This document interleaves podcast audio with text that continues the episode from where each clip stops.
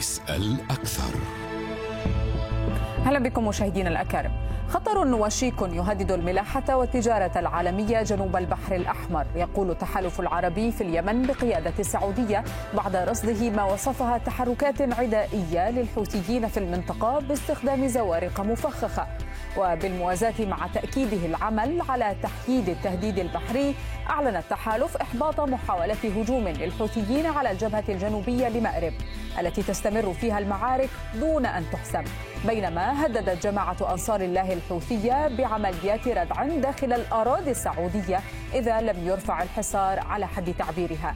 هل تفتح جبهة جديدة بين الطرفين؟ وكيف سيؤثر التصعيد الجديد على المعارك في مأرب بعد تأكيد تقارير عدة أن سقوطها بيد الحوثيين سيغير مجرى الحرب؟ نسأل أكثر مع ضيفينا بعد هذا العرض.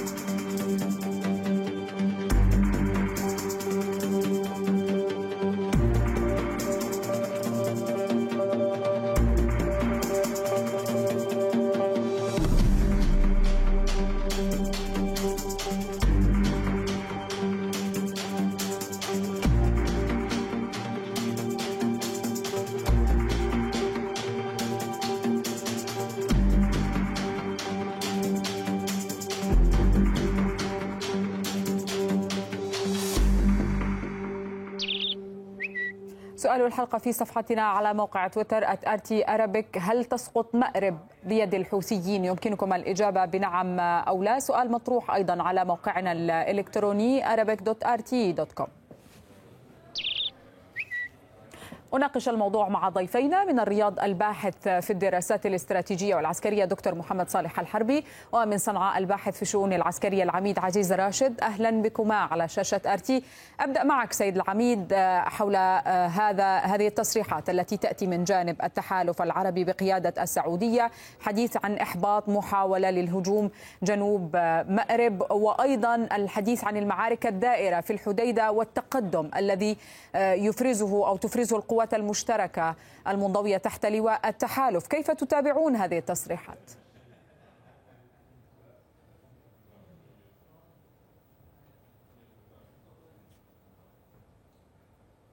سيد عزيز تسمعنا؟ نعم نعم الآن سمعتكم.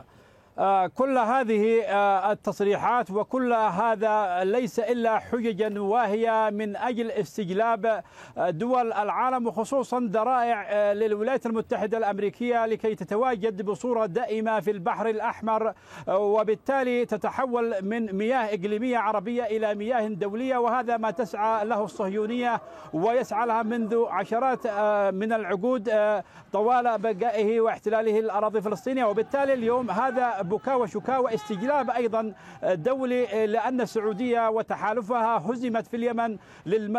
للسنة السابعة ولم تحقق من أهدافها أي شيء على الأرض، بل بالعكس هناك تقدم في الجانب اليمني الذي تحول من حالة دفاعية إلى حالة هجومية وتحرير للأرض من كل المرتزقة التي جالبهم التحالف من كل أصقاع العالم لقيام بقلقلة في الإقليم، وكذلك وذلك لعدم استقرار المنطقة من أجل أن تحقق أهدافها وأهداف مشاريع أمريكية إسرائيلية في المنطقة العربية. طيب دكتور محمد، وزير الخارجية اليمني تحدث عن أن مأرب لن تسقط كما قال حسب تعبيره بيد الحوثيين، مع ذلك هناك تحذيرات من خسارتها لصالح جماعة أنصار الله وأيضا من تغيير مسار الحرب، كيف تعلقون على ذلك؟ مساك الله بالخير، تحية لك ولضيفك الكريم. أولا مأرب خط أحمر، نتكلم عن السنتر، هم بدأوا معركة شمال البيضاء وجنوب مأرب منذ فبراير، يعني أكثر من تسعة أشهر، الآن متوقفين عن جبال البلق ولا يستطيعون أن يواجهوك في أي مسرح عمليات مفتوح، ميليشيا ولائية انتهازية لا تعرف لا قيم لا مبادئ لا أخلاق.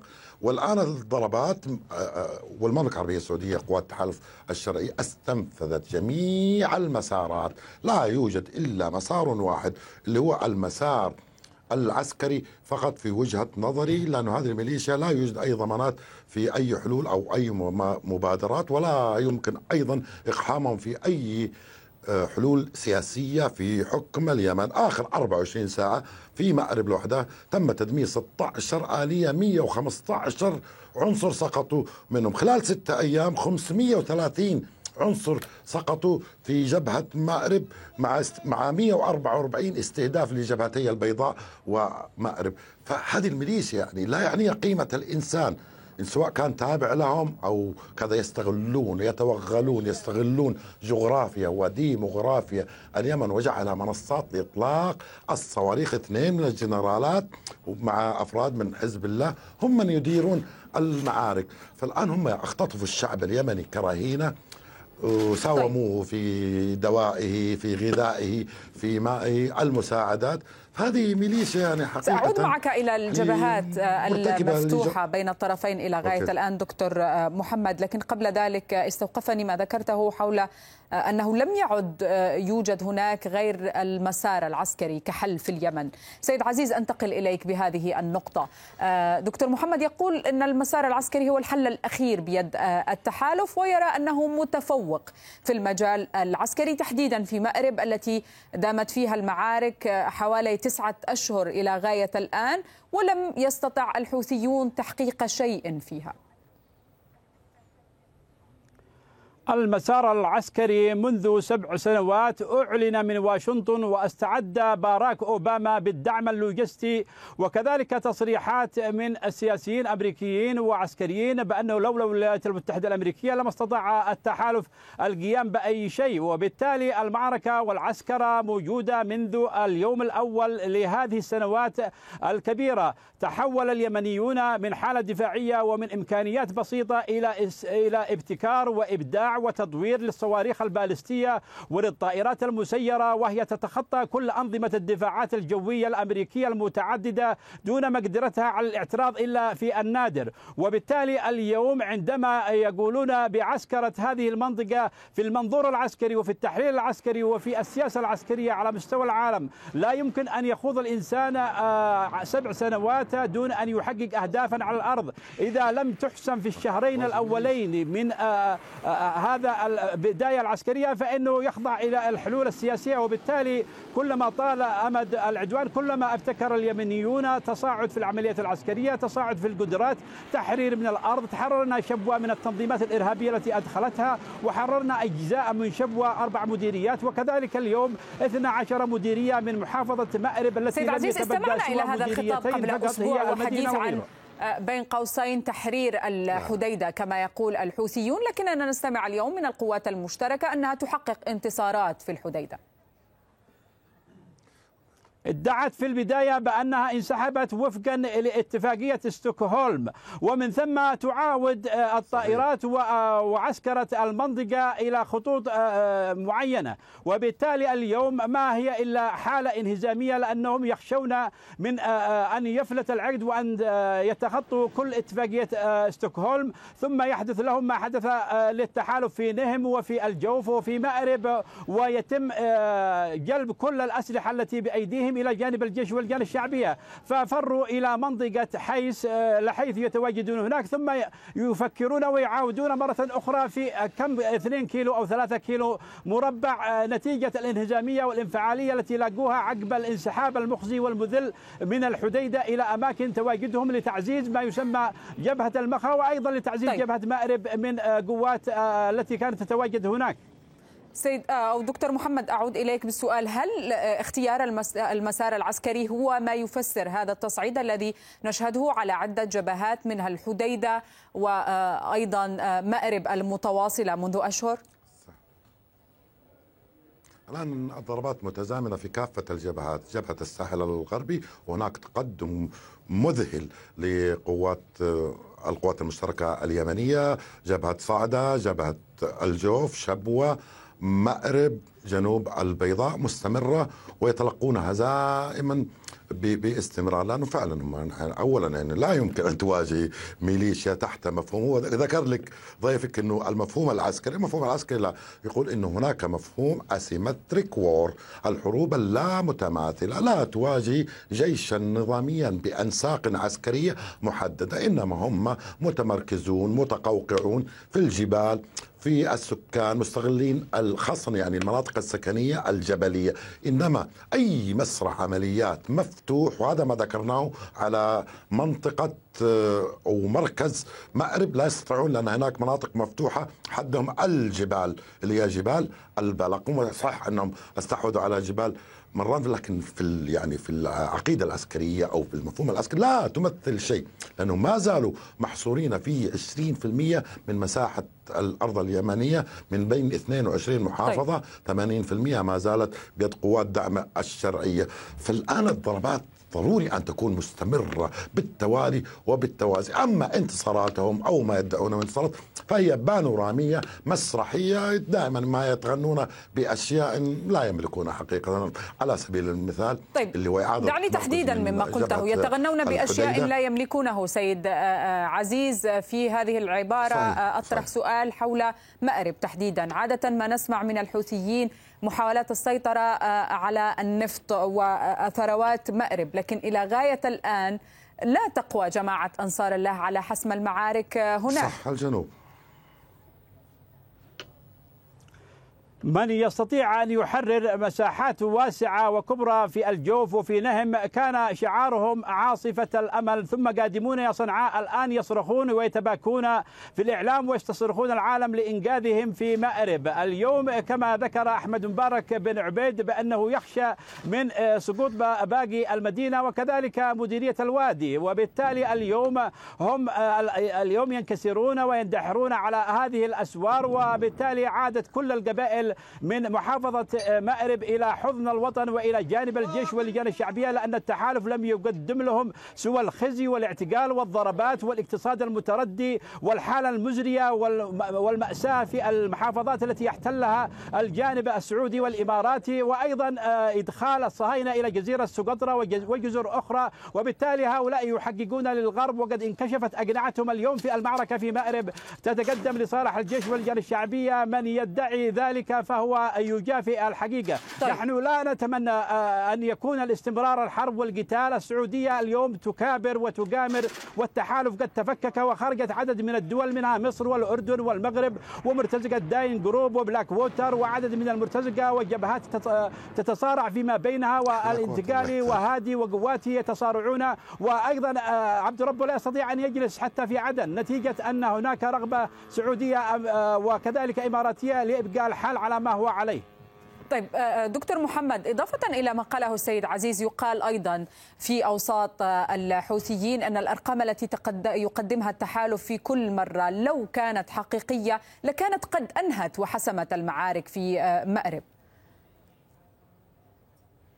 والمشكلة أنه هم ليس لهم إلا جنوب مأرب، شمال البيضاء جنوب مأرب، وما زالوا في مواقعهم، وذكرت لك أنه الوصول إلى منابع النفط أو مركز مدينة مأرب في محافظة مأرب هذا خط أحمر أبدا. والآن المواضيع المسار مثل ما ذكرت لك الضربات بالتوالي والتوازي ما زالت على قدم وساق هذه الميليشيا فعلا يعني ما لا, لا تملك لا مهنية لا حرفية، ما فقط فقط والتوغل التغلغل بين الأعيان المدنية، استغلال السكان، الضغط على الأطفال والمساعدات، ابتزازهم، ضرب القبائل، مشايخ القبائل، لأنه حتى وصلوا إلى تسعمائة انتهاك في خلال خمس سنوات على زعماء القبائل. إذا كان التحالف يملك الوسائل لإبعادها لا تملك، لماذا لا يخرجها حتى من جنوب مأرب؟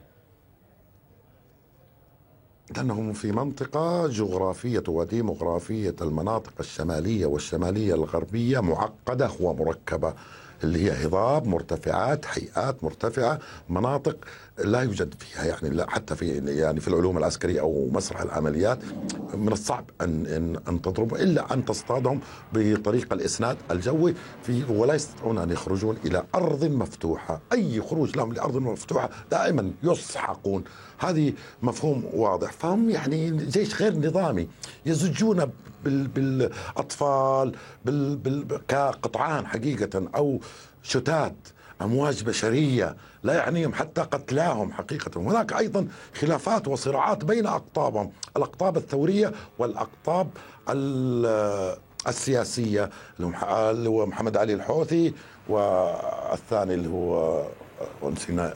طيب دكتور محمد، هل يمكن أن تحسم هذه المعارك من الناحية السياسية من خلال التفاوض مع القبائل هناك برأيك؟ هل توجد مخاوف لدى التحالف من هذا السيناريو؟ المسارات السياسية والمسارات القانونية تم استنفاذها بالكامل. القرار اثنين وعشرين ستة عشر هو أصلا تحت الفصل السابع والتدخل بالقوة القصرية. أربعة مبعوثين أمميين لم يستطيعوا، لأنه هذه ميليشيا لا يوجد لها يعني أي مبدأ أو مفهوم لقيام أو تكوين دولة، إنما مفهومها فقط الثورة. طبعا مستحوذين على ثروات عظيمة في البنك المركزي، ستة عشر بنك. طيب. مستحوذين على الاتصالات وهي كلها مرتكزة في صنعاء. ولكن في, في الأخير يعني حقيقة هو المسار العسكري، لا يوجد أي مسار. إضافة إلى نقطة مهمة، أنهم هم الآن مرتكبين جرائم حرب مكتملة الأركام وفق نظام روما الأساسي وبروتوكولات جنيف. هم فعلا فعلا يعني مجرمين. طيب. حرب بامتياز. وضحت هذه الفكرة سيد عزيز، يمكنك التعقيب عليها وأعطف عليها سؤالا يتعلق هذه المرة بمطار صنعاء وتصريحات التحالف التي تقول أو تتحدث عن محاولة لتحويله إلى ثكنة عسكرية. كيف تتابعون هذه التصريحات؟ كيف أي تصريحات من هذا النوع فهي أكاذيب، وهناك أكثر من خمسمائة وستة وخمسين رحلة جوية للأمم المتحدة من هذا المطار، وبالتالي أي استهداف للمطار سنستهدف مطارات السعودية بالكامل، وسنستهدف كل شركات أرامكو إذا حاولت أن تصعد عسكريا، وسنقوم بكل إمكانياتنا اللازمة التي صنعناها وقدرنا أن نقوم بها في ظل العدوان المستمر والحصار. اليوم إذا كان الأطفال هم يهزمون هذا التحالف، هذا فخر لليمنيين بأنهم مقاتلون أشداء، وبالتالي الجرائم التي ترتكبها السعودية لن تسقط بالتقادم ولن تثني أحد. هناك محاولات سعودية من تحت الطاولة تحاول أن ترسلها إلى الملف السياسي في اليمن، ولكن لم يسمع لها من اليمنيين، لأن السعودية تكذب في كل ادعاءاتها بالسلام، وبالتالي فلتنتظر من اليمنيين الرد المناسب والرد القاسي، ولن نتهاون. سنضرب كل الإمكانيات السعودية التي هي قوام هذا الحرب وهذا العدوان، والذي نعتهم ترامب بأنهم بقرة حلوب، لولا القوات الأمريكية لما صمد العقال فوقهم من أسبوع. بهدوء من فضلك، بهدوء. يمكن أن نناقش الأفكار باستخدام ألفاظ ربما أحسن من هذه. دكتور محمد، أعود إليك بالسؤال حول إمكانية استهداف مطار صنعاء. هل يمكن أن يفعل التحالف ذلك؟ كان هناك اتفاق على وشك أن ينجز ما بين بعثة الأمم المتحدة على فتح مطار صنعاء، ولكن فعلا هم مستغلين كثكنات لإطلاق الصواريخ، إطلاق المسيرات، غرف عمليات عشوائية. فهم يعني حقيقة هذه الجماعة جماعة يعني أقل ما يقال عنها إنها لا تفهم أي مبادئ ولا يعني حياة الإنسان، فقط هم يريدون أن يستحوذون على خيرات اليمن ويسارعون ويسابقون الوقت، خاصة أنه هذا الملف هو جزء من الملف تحديدا. هذه الاتهامات دكتور محمد هي متبادلة، هكذا تقول جماعة أنصار الله أيضا على السعودية، تقول لا يهمها شيء سوى يعني ثروات اليمن وغيرها من الاتهامات. لا لا احنا موضحين، احنا دعم للحكومة الشرعية بطلب من اليمن، وهناك قرار أممي اثنين وعشرين ستة عشر تحت مسار قانوني الفصل السابع وواضح وصريح. فهذه حكومة شرعية معترف فيها من الأمم المتحدة، واليمن تمثل محور وركيزة وعمق استراتيجي في المحور الجنوبي للمملكة العربية السعودية، وتقع على ممرات حيوية تهم الاقتصاد الكلي وليس اقتصاد المملكة العربية السعودية أو اقتصاد اليمن إنما الاقتصاد العالمي، لأنها ممرات حيوية استراتيجية مهمة. هذا هو السبب. أما هم ميليشيا عصابة لا يمكن التفاهم أو التعاطي معهم في طيب. أي مسار سياسي، لا يوجد أي ضمانات. هي عصابة تريد أن تستحوذ على الثروات تهربها إلى كفيلها النظام الإيراني ثم يمضون في حالهم. سيد عزيز، في كل رد تتحدث جماعة أنصار الله عن عمليات ردع كما تصفها داخل الأراضي السعودية، ألا تعتقد أنها تمنح السبب الكافي للسعودية للمزيد من التصعيد داخل اليمن والرد على استهداف أراضيها واستهداف المدنيين كما تقول في كل مرة؟ نتيجة التصعيد السعودي الأخير والتي كان هناك هستيريا من خلال تقدم الجيش واللجان الشعبية في مناطق مأرب واستعادتها إلى اليمن، كان هناك غارات هستيرية وصلت في اليوم الواحد إلى مئتين ومئة وسبعين غارة جوية، وضربت أماكن في صنعاء وأماكن في الحديدة وأماكن في مأرب وفي مختلف المحافظات في صعدة. وبالتالي كان إعلان الردعية الثامنة هي من سارعت بها المملكة السعودية في هذا الاستكبار الذي ينضوي من داخل أروقة النظام، والذي لا يفهم بأن هذا سيعود عليه بالويلات الاقتصادية وسقوط الأسهم وتراجعها، وأنه لن يحقق أي اقتصاد ولن يحقق أي استقرار طالما اليمن مشتعلة من قبل تحالف العدوان. وهذا العدوان أعلن من واشنطن نظرا لسياسة محور المقاومة التي انتهجها اليمن في مواجهة المشروع الأمريكي الصهيوني في المنطقة، لذلك هم الآن يطبعون، هم الآن يجلبون سفراء إلى الرياض من خلال يعقوب وغيره من المخابرات الإسرائيلية داخل هذه الدول العربية. مع أنه طيب سيد عزيز، لماذا يتم إقحام السعودية دائما عندما يتم الحديث عن تطبيع الدول العربية مع إسرائيل مع أن الرياض لم تفعل؟ لا فعلت وأجبرت حتى إعلاميها بالترويج لهذا التطبيع الشعبي وصولا إلى زيارات حاخامات إلى السعودية والمباركة من قبل السعوديين. وهناك حالة من الغير طبيعية في المنطقة، هم يعادون اليمن ويعادون لبنان وسوريا والعراق ويمنحون العدو الصهيوني الجسم الغريب في الأمة كل الحب والاحترام، وأيضا تدفق الأموال ومبادلة تجارية كبيرة بينهم. وبالتالي اليوم المعركة ليست لصالحهم، سينقلب داخل شعبنا في طيب الجزيرة العربية ضد هذا نفوت هذه النقطة، أعتقد أنها تستوجب الرد من الضيف من الرياض. دكتور محمد، يمكنك الرد على هذه النقطة، وأيضا دعني أثير معك أيضا ما يتم الحديث به من قبل التحالف العربي حول الخطر الوشيك في منطقة البحر الأحمر وعن التحركات التي رصدت للحوثيين، ما طبيعتها وفيما يتمثل هذا الخطر إن كانت لديك معلومات بشأن ذلك؟ لا، هو لحد الآن تم التصدي وإحباط أكثر من خمسة وثمانين قارب مفخخ، ويستخدمون القوارب والمسيرات خاصة من موانئ الحديدة، الصليف، راس عيسى. أما بالنسبة لي لا, يصر... لا... لا يمكن الرد على الأخ عزيز، الكلام إنشائي مرسل مكرر، الموت لأمريكا، الخيانات، وهذا إشعارات براقة معروفة موجهة للداخل والمغرر بهم أو من يدعمهم. هذا كلام دائما دائما يعني مستمر، فلا ولا, ولا يستحق حقيقة الرد. أما أنه لما نتكلم احنا نتكلم على جنوب البحر الأحمر، هناك خمسة عشر بالمئة من حجم التجارة العالمية تمر عبر مضيق باب المندب في الاتجاهين، طبعا مهمة تؤثر على الاقتصاد الكلي العالمي وليس اقتصاد المملكة العربية السعودية فحسب.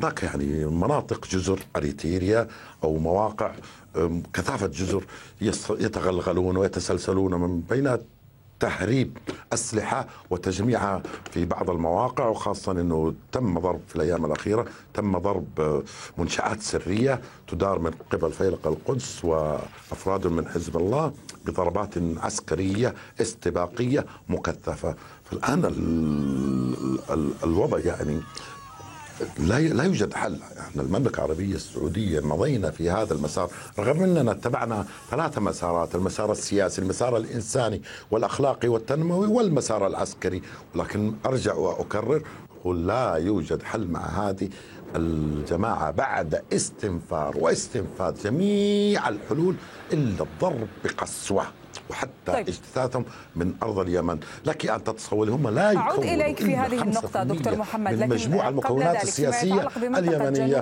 ثلاثة بالمئة والخطر الوشيك الذي تحدث عنه التحالف العربي. في عمران دكتور محمد فقط حتى أستثمر في الوقت المتبقي. سيد عزيز، هل يملك الحوثيون القدرة على فتح جبهة جديدة هذه المرة جنوب البحر الأحمر؟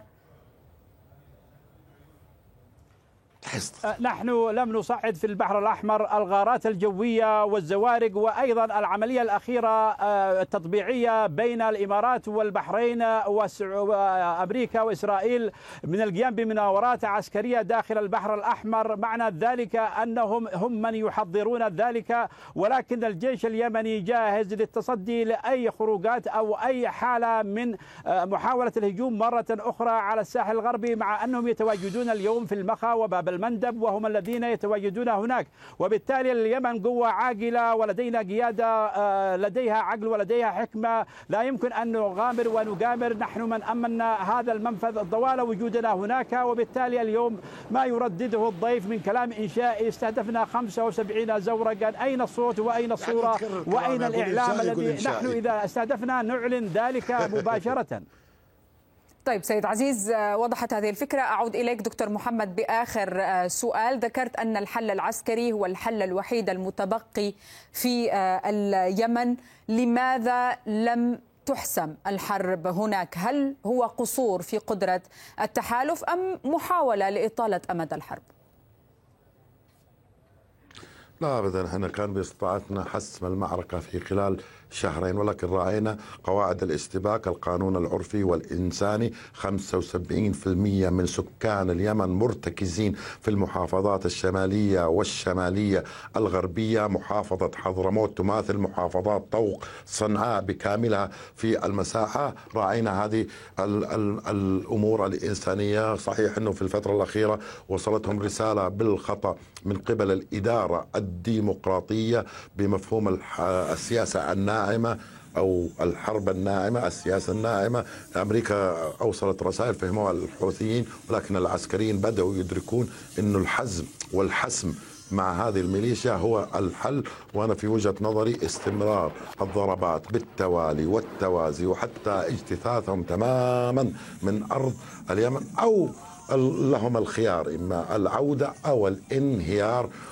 وانهيارهم يعني حقيقة هو مسألة وقت. فعلا فعلا المعضلة فقط السكان، الأطفال، النساء.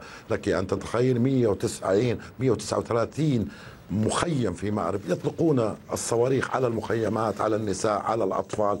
مأرب الآن تحتوي على أو عدد السكان والنازحين فيها ثلاثة مليون، من محافظة صغيرة اللي صارت مكتظة بالنازحين والمهجرين. فهذولا لا لا مبادئ، لا قيم، لا أخلاق، لا يعنيهم أي أي ولا يمكن لا يمكن لا يمكن التعاطي معهم بأي مسار دبلوماسي أو سياسي. يمكنك التعقيب في دقيقة واحدة سيد عزيز على ما قاله الضيف من الرياض قبل أن أختم معكما.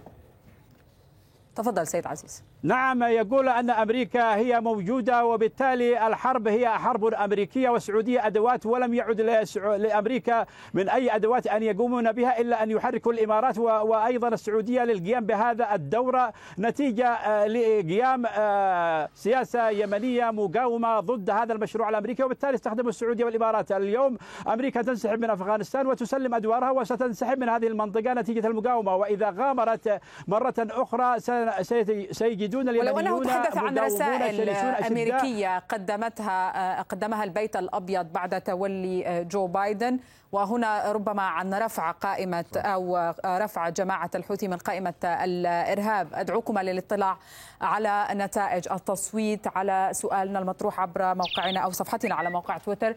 هل تسقط مدينة مأرب الاستراتيجية بيد الحوثيين؟ الأغلبية ولو بنسبة قليلة أجابت بنعم بنسبة فاقت واحد وخمسين في المئة. أشكركما جزيل الشكر ضيفينا من الرياض الباحث في الدراسات الاستراتيجية والعسكرية دكتور محمد صالح الحربي، ومن صنعاء الباحث في الشؤون العسكرية العميد عزيز راشد. شكرا جزيلا لكما.